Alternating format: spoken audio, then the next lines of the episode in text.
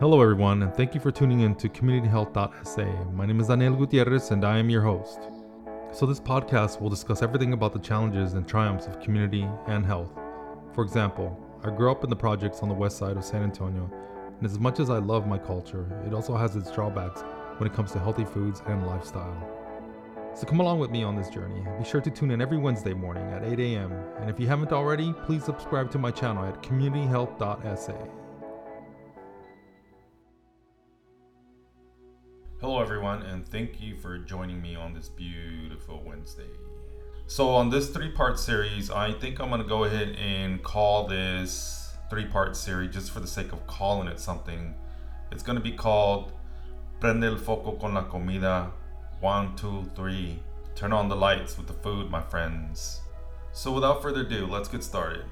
I got a request by Mark and John to cover some more topics about foods. So I thought that maybe I could cover a little bit about what we're putting in our bodies. So the first episode of this three part series will be on what we are putting in our bodies. The second episode will talk about why we face these challenges. And the third episode, I will give you some tips on how to combat the challenges we face in our everyday lives when it comes to food. It's kind of hard for me to cover everything that I've learned over the years but hopefully, in this three part series, I will be able to give you some ideas on how you can go about making better choices for yourself and hopefully live a healthier lifestyle. So, just to give you an idea of what's going on with our food and how it's affecting our bodies, I found this article about one of the staples that we use a lot, and that is flour especially here in San Antonio, from tortillas to pan dulce to chips, sauces, and many other things we eat that are packaged or processed. So, prior to the 1900s, most flour was milled locally and the bread baked at home. God designed the wheat kernel, as well as other grains, to perfectly store the nutrients within. Once broken open, as in milling, the nutrients immediately begin to oxidize Within about 72 hours, 90% over 30 nutrients are virtually gone due to oxidation. Also, since the germ oil causes the flour to turn rancid very quickly, only enough grain was grounded fresh each day to meet the needs of the community. This meant that just about every family was gathering their manna daily.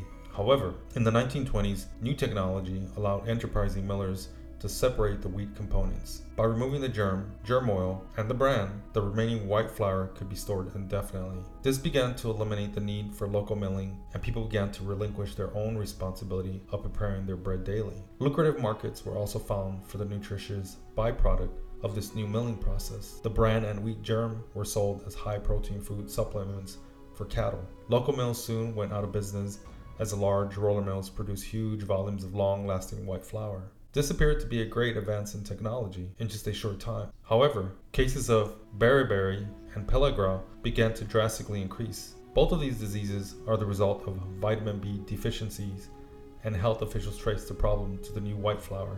The new milling process stripped the vitamin B as well as about 24 other nutrients from the wheat kernels. Health officials urged mills to return to producing whole wheat flour again, but they didn't want to lose their very profitable market of selling the germ and bran as cattle feed. Instead, millers chose to enrich the white flour by replacing four vitamins for the 25 30 that are removed. This solved the problem of beriberi and pellagra.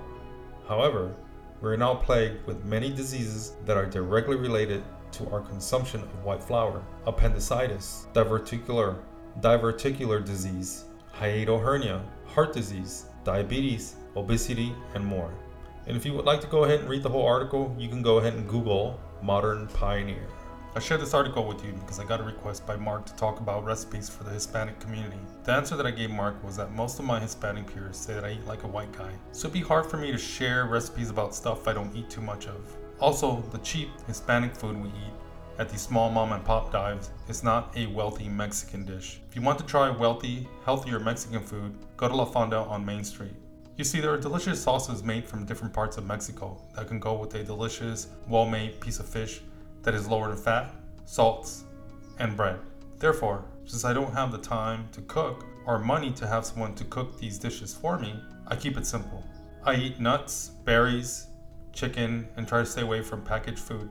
Mark, mi gente, you're like asking for a beer that gets you real drunk with zero calories. That just doesn't happen, my friend. The concept of you giving into your tongue's desires is like a man or woman giving into her sexual desires in a town where everyone is infested with AIDS. I know it's dramatic, but our loved ones also suffer because of the bad choices that we make. For example, My mother has had high blood pressure for over 15 years now because she married a butcher and they ate horribly together. Recently, I have been able to reverse some of her sicknesses with a lot of hard work, like many trips to the grocery store, cooking, and educating my mother on why she can't have all these different types of breads in her house, like Maria cookies, pan dulce, regular bread, and crackers. She used to think that if something was sweet, it didn't have salt in it. Since she's not diabetic, she used to go to town on the vending machines at her apartment complex. She ate cakes, powdered donuts, chocolate candies, which are all high in sodium, as well as sugar. You see, I'm armed with knowledge and a degree, but I'm chained to her sickness because I care. Combine that with doctor visits, hospital admittance, and dealing with her anxiety makes it hard for me to work a 9 to 5. People say things like, you're sweet, and God is going to repay you, but the reality is that you can't gain your time back no matter what people believe. Therefore, take care of yourself. If not for you, then do it for your children. Before I end this episode, John Anthony wants to share his testimony with you about what he has been putting in his body and how it has affected him. John writes, I'm a resident of Big Texas known for tacos and barbecue. I grew up in a time when salt was key, and I accepted it because it was given to me by someone that I understood loved me. As I got older, in my 20s and 30s, it continued. Now married, I accepted the salt intake because my wife cooks for our four children and I. Fast forward, I'm 45 now, and I stopped adding salt to my meals, but I'm currently on cholesterol pills now. I've been on them for almost a year. I accept the adjustments and recommendations the doctor made, but something inside me tells me that I shouldn't be on this path as a young father with a love for food. I feel that we need to do better as a whole and try to accept the help by people like Daniel who care. Thank you for sharing that with us, John. I'm glad that you're on the right path of recognizing that your tongue has wants. Also, try to look at the back of packages for the word sodium.